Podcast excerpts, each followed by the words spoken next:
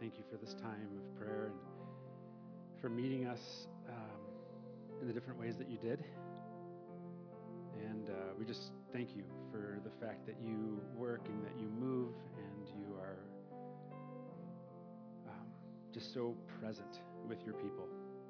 It's such a good thing, God, that we are not left on this earth alone to figure things out by ourselves, to try to just get by or manage on our own without the knowledge of you. That would just that would be a very sad existence. And I'm so grateful, God, for the knowledge of you that that we can live in the freedom of Jesus Christ, live in your forgiveness, live in your grace. Your grace is so amazing, God, that you just, your word says that you've lavishly poured it out upon us. You're just so generous towards us. You just, you give us so much. We don't even deserve anything, and yet you, you give us more than we can even imagine. It's absolutely amazing. And so we thank you for this, God. We thank you for the, the joy of your truth. We thank you for the peace that it gives. Uh, we thank you that, that we have a real peace in knowing Jesus Christ, hope and confidence that we will be with you forever, that there is a resurrection of the dead, and that that will happen when you come again, and we will be with you forever. And into the place and the situation of everlasting joy. Thank you, God, for these things. We pray in Jesus' name. Amen. All right. Well, uh, just a couple of announcements, and then Junior Church will be dismissed in a moment. So, uh, just I think we've got three on the board here, uh, the screen this morning. Uh, first, this Tuesday we have a prayer gathering, and uh, usually it's the first Tuesday of the month, but this month it's the second Tuesday. So, but it'll go back to the first Tuesday in March. So we'd love to have you join us for that. That is a really special time. If you're able to, to carve out a couple hours, uh, it starts at 6 o'clock. We come and we pray. Uh, we look at the scriptures for a few minutes as well, just talk a little bit, and then we, after, we, after we're done praying, we share a meal together. We also encourage fasting um, beforehand. That's not required. Don't feel bad if you come with a full stomach. It's not a problem at all. Just come and pray with us.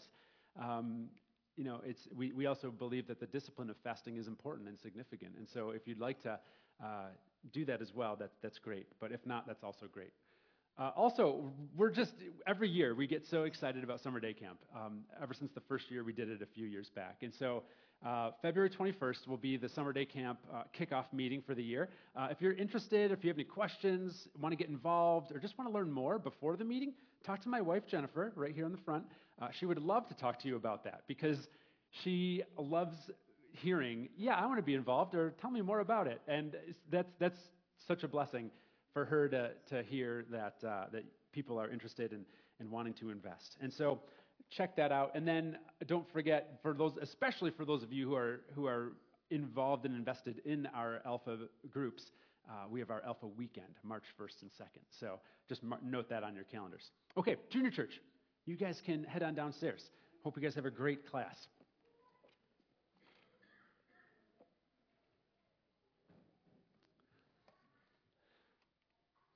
Once again, I, I just can't tell you how grateful we are for all of you who serve um, in, in, in any and all of the ministries of this church. It's such a blessing. There, there, there's, like, like, like, Jesus, there's an extra blessing, uh, an extra encouragement to those of you who, who bless our children. Um, when you pour into the lives of children, there's just, it's just, it's, for some reason, there's just an extra special uh, nature to it. And so, so a special thank you to those of you who serve in our children's ministries uh, investing in them, showing them the love of Jesus. That is so critical. And God is so pleased uh, with that. He's so pleased with all of our service unto Him. So I thank God often for you all that this is a serving church, a giving church, um, a church that loves one another genuinely. And it's been a joy to, to see that. Uh, let's pray again and just ask God to prepare our hearts uh, for, for receiving His word and, uh, and the message this morning. God, here we are. We uh, come before you um, as broken people, yet also as completely fixed people by your love and by your grace and through your mercy and sacrifice.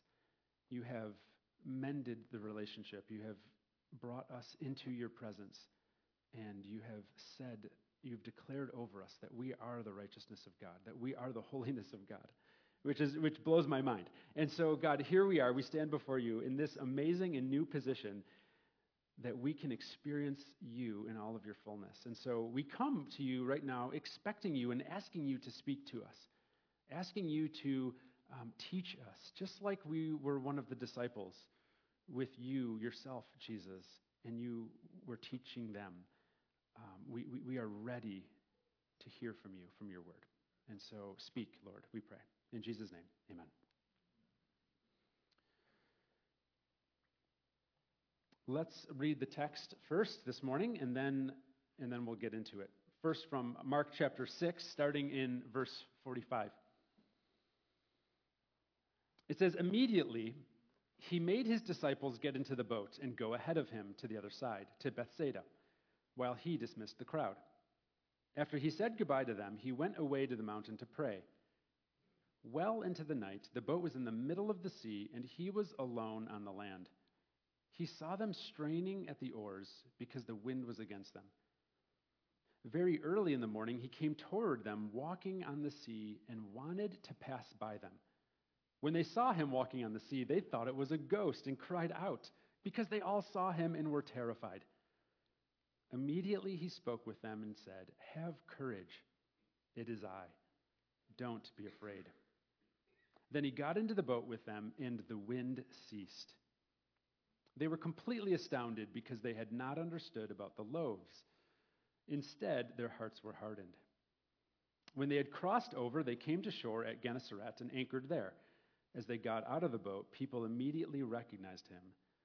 They hurried throughout that region and began to carry the sick on mats to wherever they heard he was. Wherever he went, into villages, towns, or the country, they laid the sick in the marketplaces and begged him that they might touch just the end of his robe, and everyone who touched it was healed. This is the word of the Lord for this morning, and we are excited to dive in.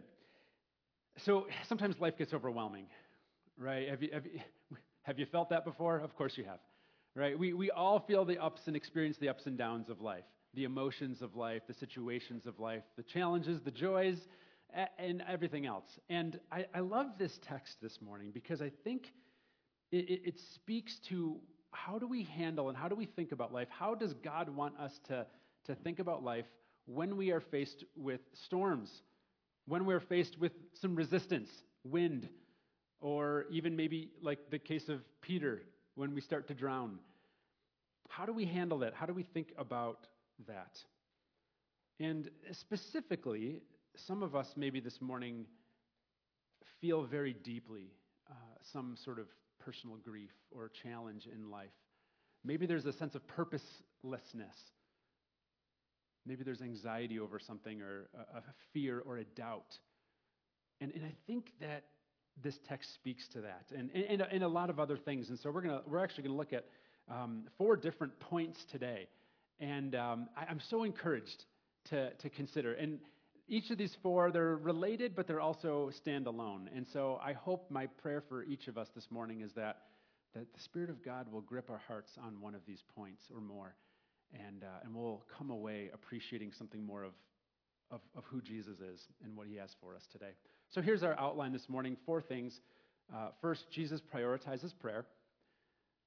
Secondly, uh, Jesus defied nature. Third, Jesus taught courage. And lastly, Jesus embraced neediness. And so uh, let's, let's dive in. So I want us to set the scene.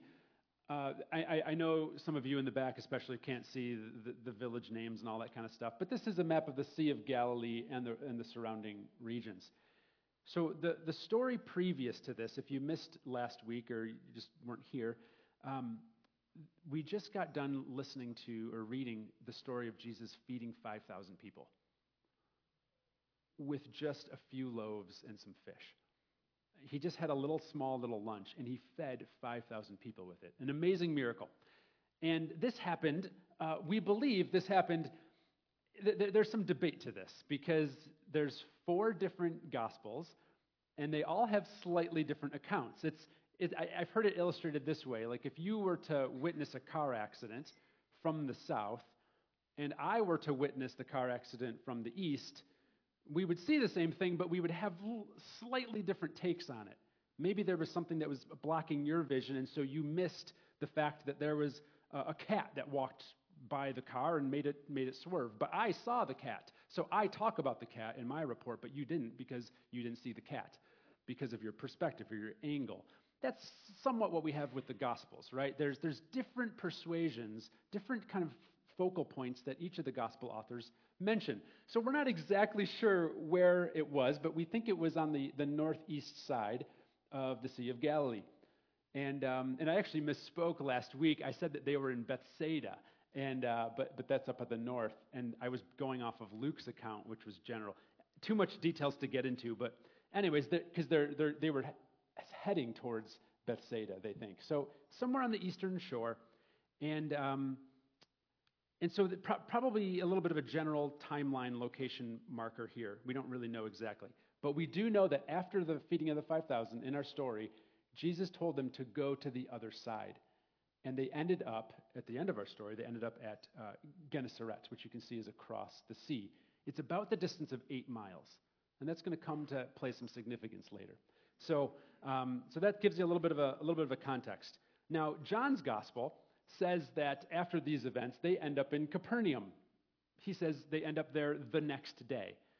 And so, since the Jewish day starts in the evening at sundown, uh, it's probably referring to the day after the day they arrived at Gennesaret. So there's no contradiction there. Some people want to look through the Bible and say, oh, that's a contradiction. But it's like, well, no, you got to look a little deeper and say, okay, the next day they went to Capernaum to do ministry there. And so, John chapter 6, that's what happens. The fun part about this, this section of John, or a section of Mark, rather, is that all four Gospels speak into this chapter and, and mention the chapter. So we have a lot of context that we can draw on. And we'll go to some of those places as we go today. But first, let's jump into this point that Jesus prioritized prayer. This was largely our topic last week. If you remember, we talked about the importance, the significance of rest, and how Jesus told them after a very busy season of ministry, He says, Come away by yourselves to a remote place and rest for a while. And so we know that they didn't get to because people swarmed them. Over 5,000 people swarmed them. Jesus fed them because he had compassion on them. But here, Jesus, we find, as, as our text says, it says that he dismissed the crowds, he said goodbye to them, he went away to the mountain to pray. Now, this is interesting because from Mark's viewpoint, it sounds like, oh, this was a nice, peaceful, hey, see you guys later. You know, have a nice day. It was great to minister to you and feed you out of just this little lunch, right? Just this casual kind of conversation like goodbye. But John's gospel says that they were going to take him by force and make him their king. And so it gives you a little extra context from John's perspective that this was actually an intense situation. This was no simple, nonchalant, like, yeah, goodbye, see you later. This was Jesus having to calm them down, saying, hey, look, no, settle down, people, the time's not yet. And having to, to, with his wisdom and his power and his authority, say, no, you know, be dismissed. I, I've got to have some time with my father. And so he, he sends the disciples away, and they, you, it's, look at the language. He made his disciples get into the boat. What does that suggest? Uh, yeah, because they're probably like, Jesus, are you listening to the crowds? They're going to make you king. They're, they're going to like force themselves upon you. This was an intense situation. Jesus is like, I got this. You guys go. And, and he did. And so he dismisses the crowds and he goes up to the mountain to play, pray. He fights for his time with God, his father. He said, I need to have time with my father. I can't be worried about trivial earthly matters, things that other people want for me I, I don't want to take their expectations of me. I don't want to take people's thoughts about what the kingdom of God should look like and apply that to my life. I'm going to make sure I prioritize time with my Father. Jesus knew that he needed that. God, the Son, who was walking the earth, needed time with his Father. And so, again, the point is how much more do we? So, uh, application uh, for us today. We need to fight for time to rest. And like we talked about last week, this is not just kick your feet up and watch TV all day. That's, there's no sense in, in the scriptures that gives us that idea of a biblical idea of rest.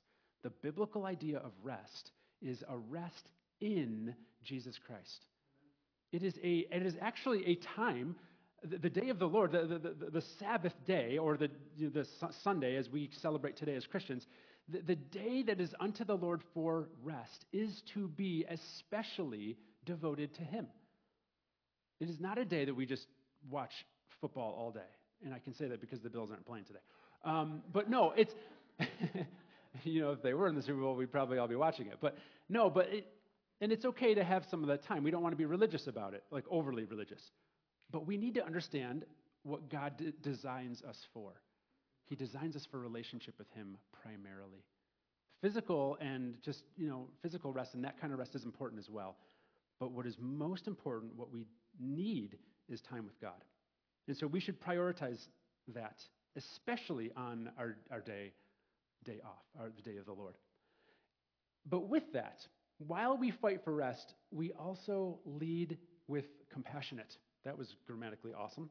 Um, that's when you're typing up your notes and you just push it in there and you don't think about it, what you're saying. Uh, but we lead with compassion, right? Um, and I think we, we, we also see Jesus. He didn't just say, All right, people, just I'm out of here. You just get out of here. And, just, and he just ran up the mountain by himself. Or he could have just teleported to the mountain, right? Because he's Jesus. He can do that, as we're going to see in a little bit. He can do whatever he wants over nature. He could have just been like, Poof, I'm gone. I'm not going to deal with you people anymore. And just been sick and tired of it, like you and I would have probably done, right? Um, instead, he takes the time and speaks to these people with the dignity that he knew that they deserved as human beings made in the image of God. And he said, I'm going to talk with them, I'm going to dismiss them, and then I will retreat. So he led with compassion. He didn't just coldly shut people out. So that, that's, that's what it is for us as well, because we are to walk as Jesus walked. So we need to fight for our time of rest and lead with compassion. So the story continues, though. And uh, the story continues with a, a series of five ways that Jesus defied nature. And these are really, really fun. And so let's look at it. Starting in verse 47. Well into the night, the boat was in the middle of the sea, and he was alone on the land. He saw them straining at the oars because the wind was against them. Very early in the morning, he came toward them walking on the sea and wanted to pass by them. So Matthew's account of this says that they were, they were a stadia away, uh, which is an indefinite amount of distance, approximated to be three to four miles. Now, in the middle of the night, I don't know about you, but I can't see 10 feet down the road let alone three to four miles in the middle of the sea, where you know you could argue, well, maybe it was a clear night, maybe the moon was out, but remember, it was windy, so it's probably cloudy. There's windy, so there's waves going on. The boat probably wouldn't have been very visible three to four miles away in the in the middle of the evening, right after dark. And so here we have Jesus with his super eyesight, right? Because it says he says he saw them straining at the oars. You might be able to make out the boat. Maybe. If it's a clear night, moon's out, maybe make out the boat. You're not going to see the oars and the people straining, but of course Jesus did. Jesus was standing on the shore and he saw them, just demonstrating the power of God. And then, of course, I think, obviously, the main miracle, uh, the main way Jesus defined nature, although I was interested to take a poll, how many of you thought this was Jesus' power over gravity versus the power over the physical law of buoyancy. I don't know how, exactly to think about it. Was it Jesus defined gravity, or was it Jesus read, redoing his body in such a way that he could float on the water? We don't know. But whatever it was, Jesus completely cut through the laws of nature and said, I am going to just walk to my disciples. And interestingly enough, he doesn't just walk to them, he was going to walk past them. That's, I've always found that detail to be interesting. Did you pick up on that? It says that he was going to walk by them. I, don't you wonder? I wish these are the times and the moments where I wish God would, were to give us a little bit more here? Like, why were you going to just walk past him? Was it going to be like, uh, hey guys, see ya? And just like, haha, I can walk on water and you have to like work really, really hard at rowing the boat here. Like, was it a, you know, I mean, I, I don't think Jesus was quite like that, probably. You and I would have been, right? Come on. Right? You and I would have just been like, haha, I can walk on water and you can't. I mean, let's be honest, right? I mean, I think that's kind of our hearts, right? But Jesus, for whatever reason, was about to walk by them, um, but they saw him. So we, we continue. Verse 49. It says, When they saw him walking on the sea, they thought it was a ghost and cried out because they all saw him and were terrified. Immediately he spoke with them and said, Have courage, it is I. Don't be afraid. And then he continues, uh, Then he got into the boat with them, and the wind ceased. They were completely astounded because they had not understood about the loaves. Instead, their hearts were hardened. There's a lot there, but the next way that Jesus defies nature that we see is power over the wind. I mean, th- this is incredible. He gets into the boat. As soon as he gets into the boat, the wind just stops. I find that super fascinating. It's very similar to an earlier miracle when Jesus spoke to the wind and to the waves. And not only the wind stopped, but also the waves. And there was a great calm on the sea. And then the, the other one that we don't find here in Mark, the fourth way that Jesus defined nature, but we find it in the Gospel of John. And it's, it's a really fun detail. I really, I really love this because um, I just find it to be really cool. In John chapter 6, so this is John's um, version of Jesus walking on the water. So in John chapter 6, verse 20, it's, Jesus says, It is I, don't be afraid. Verse 21, then they were willing to take him on board. They're like, okay, you can come on board, right? We, we, now we know it's you, Jesus, you can come on board. And at once, the boat was at the shore where they were heading. So now we've got now, here's another question for you. Was this time travel or was it teleportation? Which one is it? Who's on the time travel side? Anyone know? Teleportation? Everybody's at teleportation? I think it's teleportation too. Um, yeah, it's fun. I mean, but you know what? He could have defied nature however he wanted. He could have defied nature by both those means. Um, and the cool thing was is that Jesus just says, you know what? As if the first three things weren't enough, let's just teleport to the other side. Let's just, let's just, let me just remind you and show you again afresh how powerful I am. Yeah, another three or four miles, exactly, to the, to the other end of the shore. And so Jesus just, it, it's almost like when Jesus wants to show a point, when he wants to prove a point, he does it to an obvious effect. And, and maybe that's because maybe we're a little slow of, of hearts, right? And I think we see that actually coming up here. And then the last way that Jesus uh, defied nature in the text, at least that, that's obvious, um, was, was at the end of our story in verse 56. It says that everyone who touched Jesus was healed. And so, and, and that's the one that we, we tend to just kind of shrug off, like, okay, yeah, yeah, Jesus healed more people, of course. But I, I think we should never lose the, the wonder of Jesus' power over sickness and disease and demon possession and blindness and, and lameness and, and everything else. Even death. Jesus' power is incredible. So, five ways that Jesus defied nature in our text this morning. Once again, are we surprised that Jesus defies nature? No. When we read this, we're not surprised if we understand Jesus to be God. This should not shock us. We shouldn't be like, oh, wow, that's incredible. I mean, we should have a little bit of a wow fact, right? But when we understand that this is Jesus, the creator of the entirety of the universe, it really doesn't wow us all that much because it's like, well, of course he's going to do that. Jesus gets to break the rules because he establishes them. In a similar way, you know, a, computer programmer, right, or you know, a software developer, right, who sets up a system for people to use, gets to suspend that or rewrite that code and change it to however they want. Why? Because they're the creator of it. A normal person like me who's you know, whips out his phone and he's like, why isn't the app working? I don't understand it, you know? And I'm like all confused because it's not working. It's supposed to work. But a guy like Corey or Jeremiah or somebody can come in and just be like, oh, let me just get in there and okay, it's fixed now. And I'm just like, what in the world's going on? They get to break the rules, so to speak. They get to overwrite the system because they're the creators of it. Right? They know how to do that. And that's the way Jesus is. He's, he's over it all, so he gets to do it. He has authority over it. And, and I think it's too, it's interesting that Jesus doesn't define nature for his own kicks and giggles. Right? It's not just like, oh, I'm just going to have fun today, and like you and I would probably do. We would just probably, you know, I don't know, if we were out to sea, we would probably just like make circles with the waves and stuff and just do all these fun things. I don't know, at least that's what I would do. Man, Emma's, Emma's having a tough time this morning. like we would just, we would do all sorts of fun and silly things. I'd probably like be like, you know, a superhero that like makes like steps for the water. I'd be going up the steps of the water and do all sorts of fun things. But, but Jesus does it purposefully. Jesus always has a purpose for when he defies nature. Same with the feeding of the 5,000. Why did he, why did he feed the 5,000? What was, what was the purpose of that? Well, the purpose of it was to feed them, was to provide for them, it was to show compassion.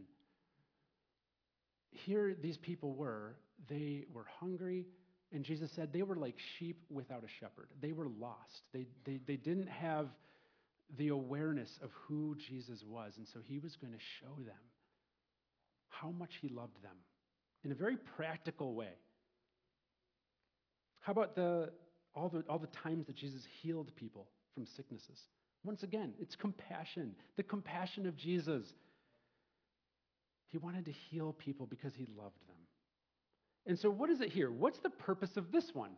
Because this wasn't really a thing, this wasn't really compassion, this wasn't necessarily love. What was the purpose of this, of Jesus defying nature in these ways? I think there's two. Again, I say I think because it's not explicitly spoken in the scripture of what the purposes were. But there seems to be two um, purposes. And the first is our application. The first is our application of, okay, what do we do with, okay, Jesus defied nature. Cool. What do we do about that?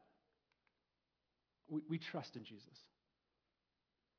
I believe one of the reasons why Jesus did these miracles with the walking on the water, with the teleporting to the shore, calming the wind, all of these things was for them to learn to trust in him. That Jesus' power is greater than your problems, your situations, your storms, your fill in the blank. Jesus' authority is greater than anything and everything that you'll ever go through. He sees your problems. He sees your struggles. He sees the difficulties. He sees the broken situations in relationships, financial stress, life in general. He knows it all, and He is telling you, I am greater than it. I'm over it. I can speak anything into that. I can break the chains. I can fix anything. I can do whatever I want. And He's inviting us to trust in Him specifically in his power and his sovereignty over our situations. You know, is Jesus greater than the problems that we face? Well, of course. I think we would all say that. Is Jesus the ultimate authority who knows all things and who will not allow anything to happen outside of his knowledge and control? Yes. So, what's the end result? We can trust him. You know, and for some of you, you're like, all right, Kevin, that's, that's, that's pretty simple and basic. Um, if you're interested in really diving into this specific uh, application point more, I want to recommend to you an absolutely great book. If you've been at this church for more than 10 years, you probably remember it. Uh, we went through this book called Trusting God by Jerry Bridges. And this was, this was one of my favorite small group studies that we ever did here at the church. And uh, it's a fantastic read. It's a really great read. Um, I know I recommended a couple books last week. I would put this right up there with, with those. Uh, Trusting God even when life hurts. And it's, it's a very theological but also practical um, take on why and how we can trust God. So feel free to look at that if you want. Uh, even, if, even if you wanted to take it for a few weeks, that's fine. Um, just make sure you bring it back. Um, okay, so um, let's trust God. So that's the first reason why Jesus, I, I think, defied nature and showed himself this way to the disciples. What's the second, the second reason, or the second purpose? And I think it might be our, our third point here uh, that Jesus taught courage. I think it was to inspire courage in the, in the disciples. I think Jesus showed himself in this way to specifically teach them to have courage. At the end of verse 50, we see, I think I've got it on the screen. Yeah, the end of verse 50, it says that he spoke with them and said, Have courage. It is I. Don't be afraid. Or, or, or have peace, or have, have good cheer, is another way to say it. There, there's, there's some interpretation questions to the, the exact kind of meaning or context of this phrase, but take courage is actually a, a good translation for this context. Because he says, Don't be afraid, but instead have courage. Notice how terrified the disciples were. Again, just remind you, they were, they were fishermen. They, they had been out on the sea for their entire lives. Not all of them, but many of them were fishermen.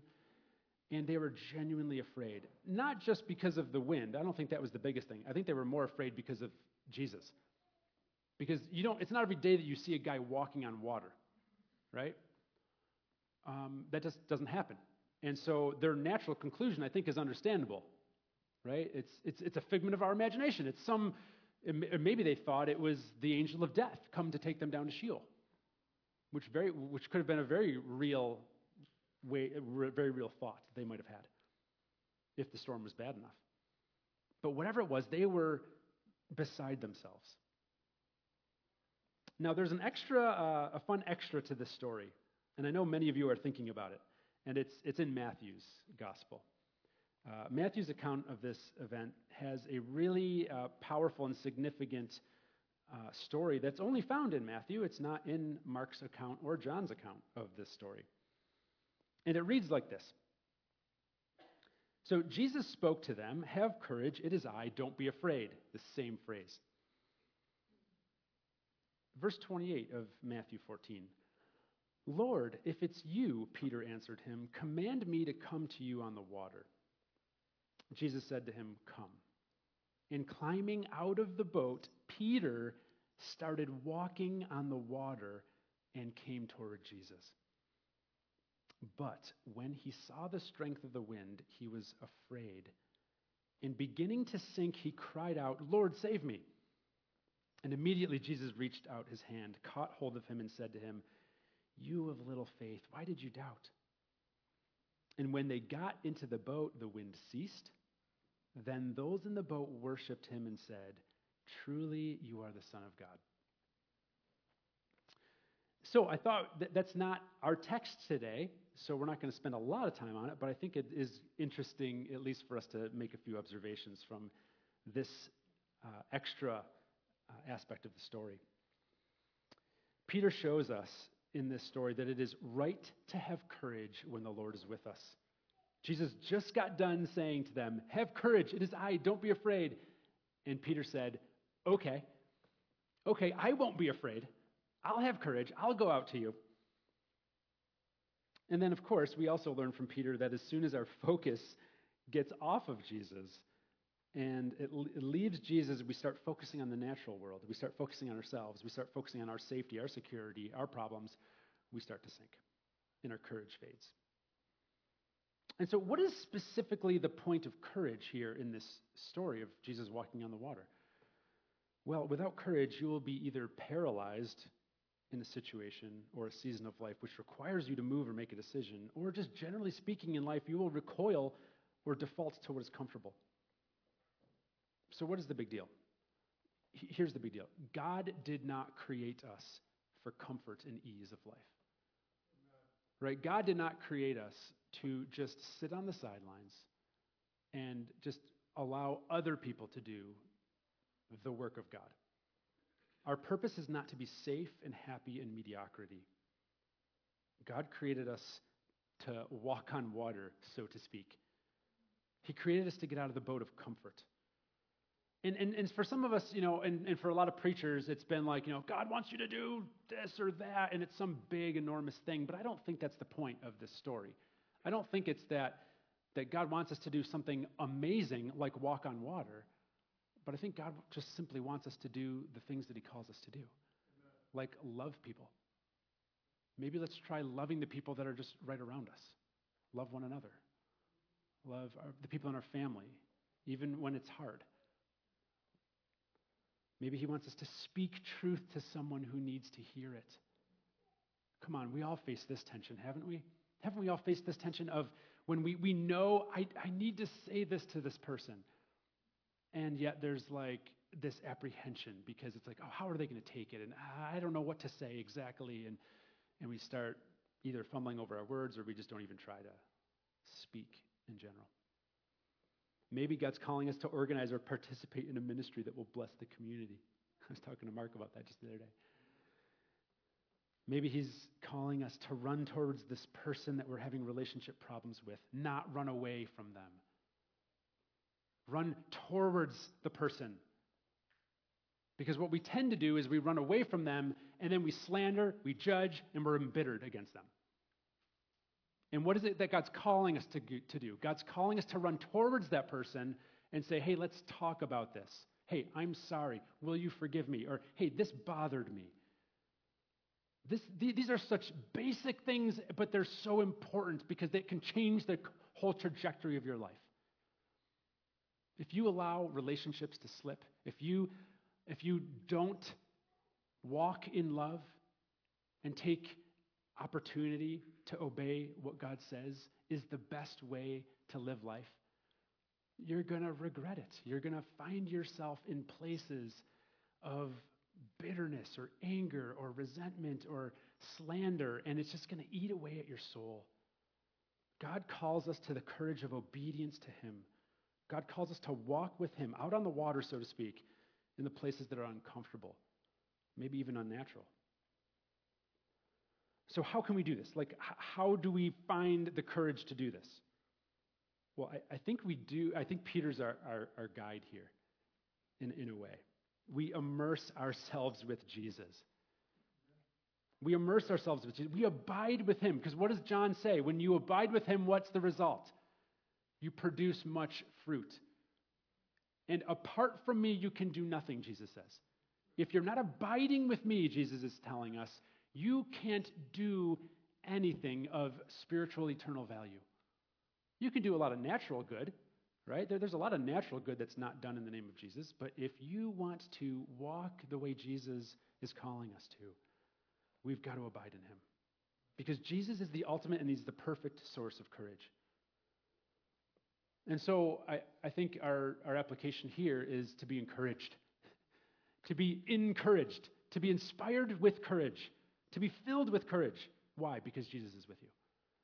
If you're in Christ here this morning, if you have come to the place where you said, I believe in Jesus Christ, like we sung about, I believe in God the Father, God the Son, God the Holy Spirit, I believe that Jesus Christ died on the cross for my sins. And I have come to him with faith and with repentance and said, God, I am sorry for my sins. Would you forgive me? I want to devote my life to you. The scripture says you will be saved. The promise of God is that He comes into your life. The Holy Spirit of God actually takes up residence in your spirit. And it's nothing that you'll feel. It's nothing that you're going to like all of a sudden be like, whoa, and all of a sudden you're taken over by the Spirit of God. No, it's actually, it's actually very much not a feeling. Some people feel something, right? Um, but you, that's, not nece- that's not necessary. Nowhere in the scripture does it say you must feel a certain way. But what it happens is that the Spirit of God comes into your life and the Holy Spirit changes you and makes you a child of God. So that we can then have courage to live as Jesus is calling us to live.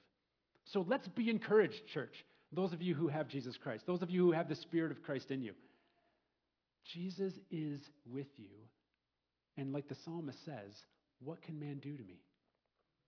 Right? What can life throw at me? Yeah, life can throw at you some pretty harsh things. But ultimately, when God Himself is with you, what do we have to be afraid of? But we also must appropriate this truth. Let's not just say, oh, good, Jesus is with me. But let's take action based on it. Let's be like Peter, who thought it was safer to be with Jesus out of the boat on the water than in the natural security that the boat provides. I love how John MacArthur puts it. This is what John MacArthur says He says, It is not difficult to imagine that Peter sometimes followed so closely behind Jesus that he bumped into him when Jesus stopped. I love that imagery. Peter sensed in Jesus' presence a wonderful safety and comfort, and that is where Peter wanted to be. It was safer to be with Jesus on the water than to be with, without him in the boat. Now, before we move on uh, to our last point, we have, to, we have to think through this one statement here at the end of verse 52. Actually, the end of 51 into 52. It says, They were completely astounded. I mean, right? I don't think we're astounded by the fact that they were astounded, right? I think we understand. Of course, if you see Jesus walking on water, that's pretty amazing. You're going to be like, whoa, what's going on? But this is why. Because they had not understood about the loaves. And of course, it's referring to the feeding of the 5,000. Jesus, Jesus had five loaves of bread, little tiny loaves of bread like this, and two little fish, and he fed five, probably closer to 10 to 15,000 people, 5,000 men. So they didn't under, so they haven't yet processed that. They didn't, they, they experienced it and they were in awe, but they didn't understand it.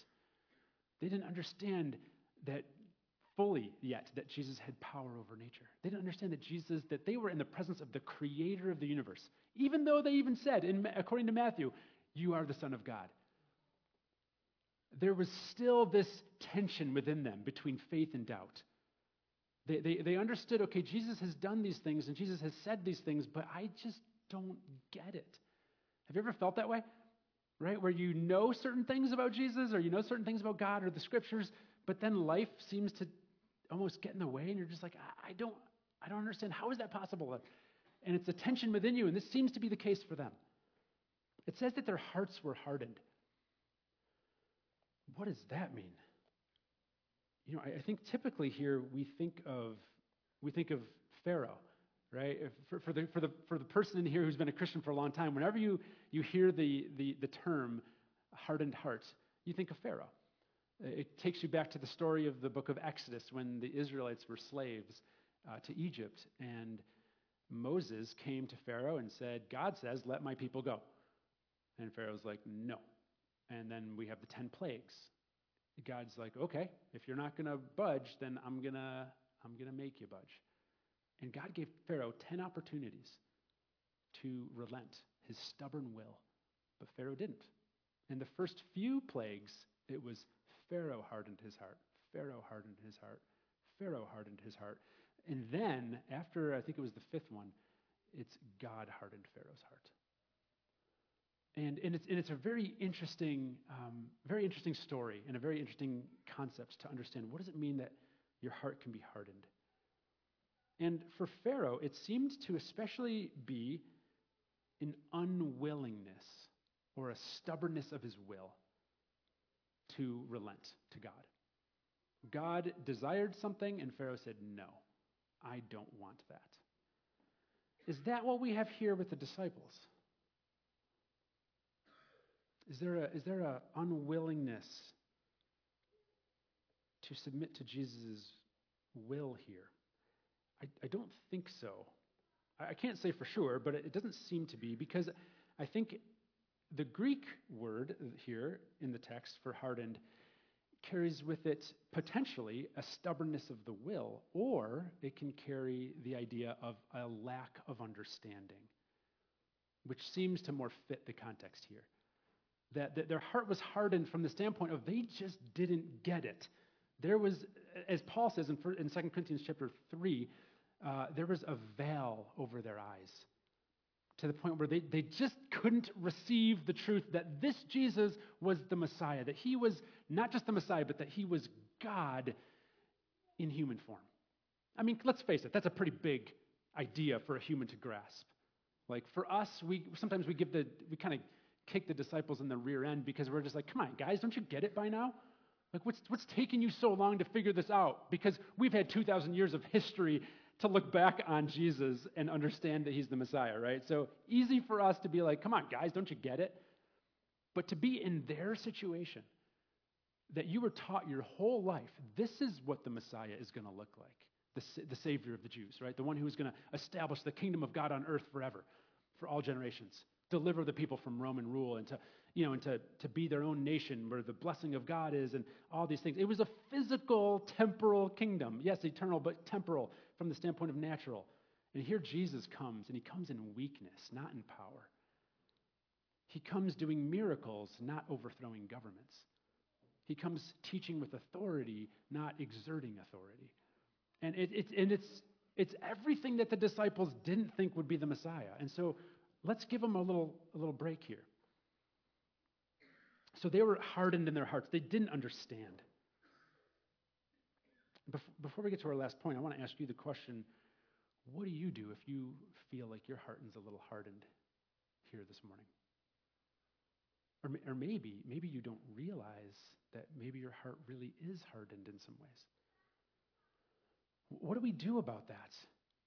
Whether it's stubbornness or whether it's just lack of understanding, what do we do? And if you're here and you're at all concerned about your relationship with God, or if you're a little bit confused, or maybe you grew up a different way and now, Kevin, what you're saying is different, or you've got questions about theology or who Jesus is or whatever, what should you do about it? Well, I would propose two related things. First, you pray.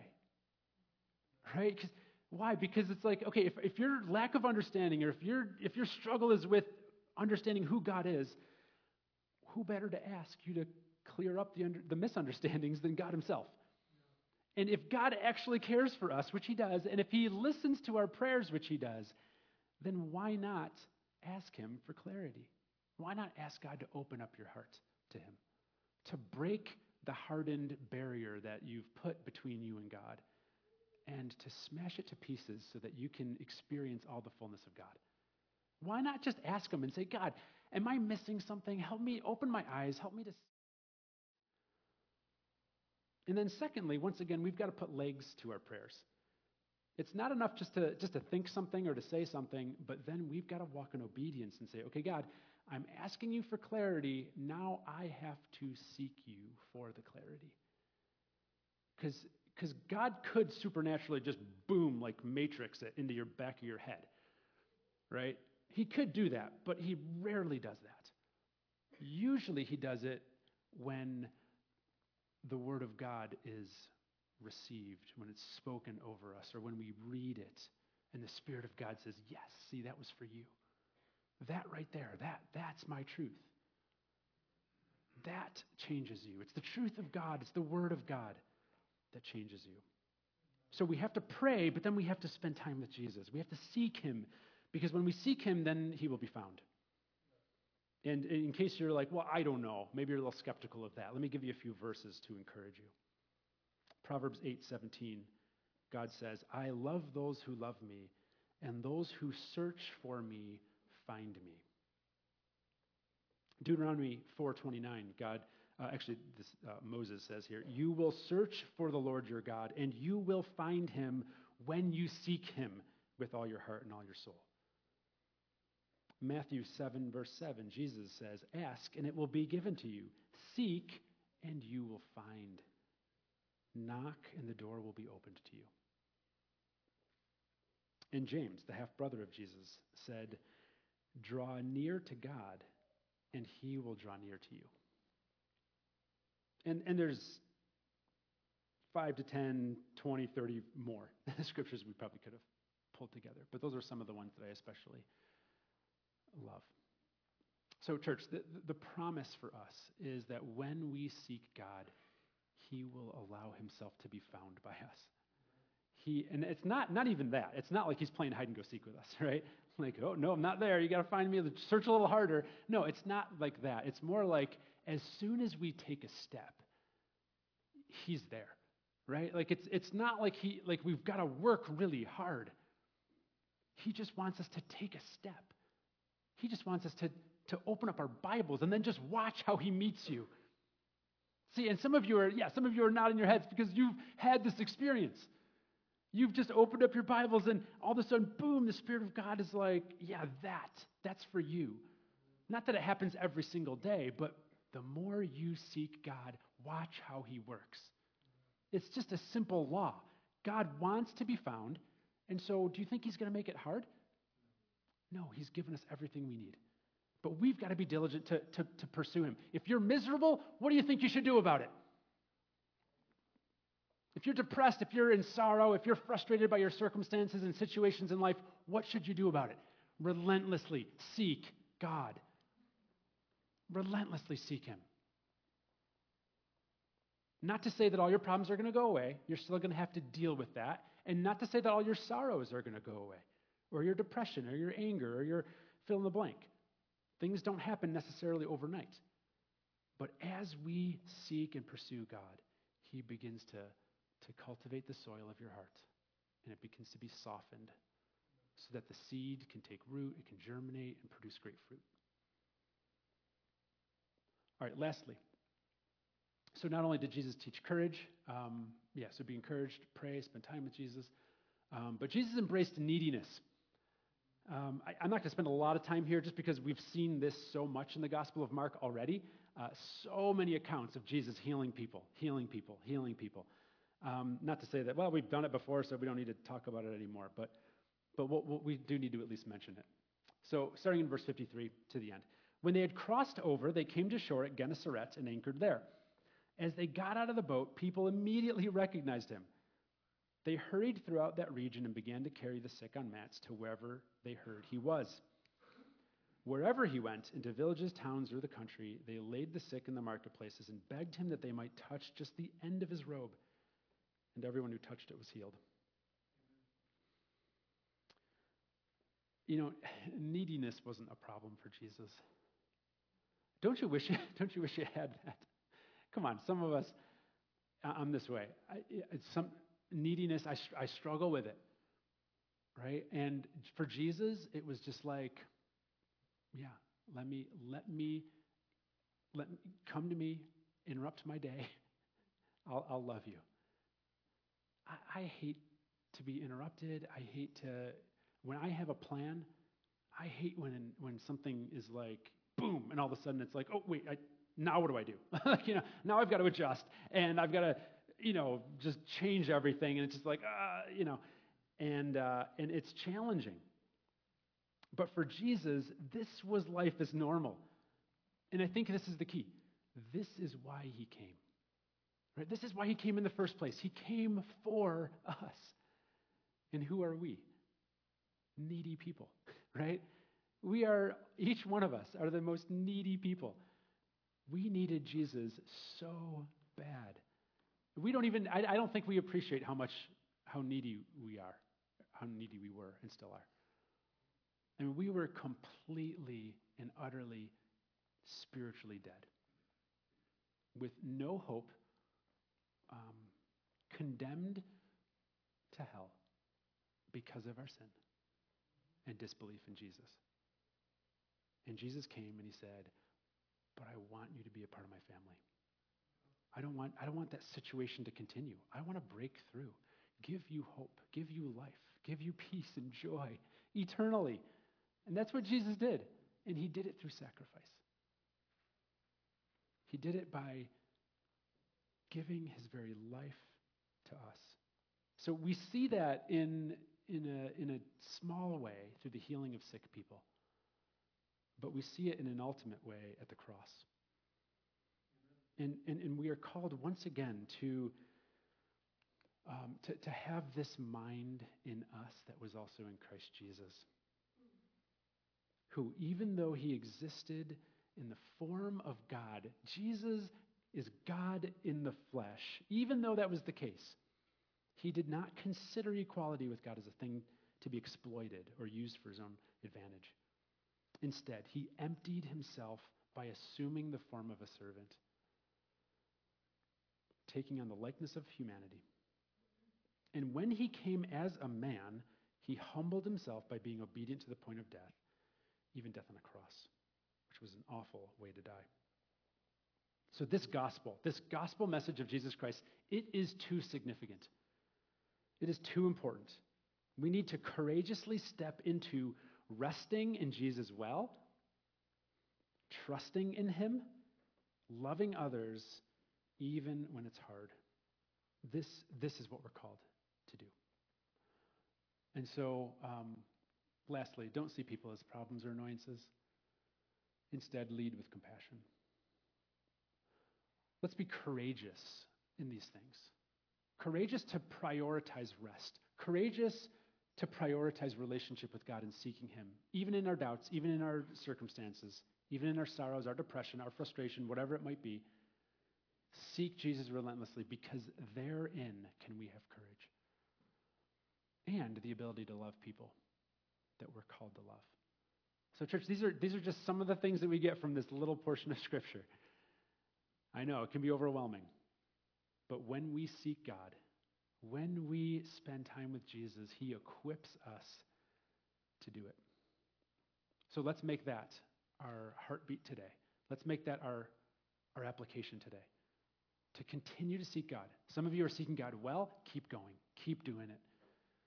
Some of you are, are here and you're like, you know what? Yeah, I've sloughed off, or I've, I've allowed things to get swallowed up in my life. I've allowed Jesus to almost get swallowed up by my circumstances and storms where I look at Jesus through my storms rather than my storms through Jesus. And you need to reverse that. And so pray, seek the Lord, and be courageous. Let's pray. God, we thank you for this time we could dive into your word and, and consider this just really cool and important story of how you walked on water to show your disciples your power and authority and also to remind them, God, that they can have courage because you're with us. And we can have that as well. And so I thank you for this truth. I thank you for reminding us again, God, that we can do anything that you call us to do. Even those hard things, even those things that we don't want to do. Because you, Holy Spirit, are inside of us. And so we cry out to you and we ask, God, that you would move in our hearts. Make us to be so just powerfully connected to you. God, give us a tenacity for it. May we seek you like we've never sought after anything else ever before. And so um, that's our prayer, God. Lead us, we pray in Jesus' name. Amen.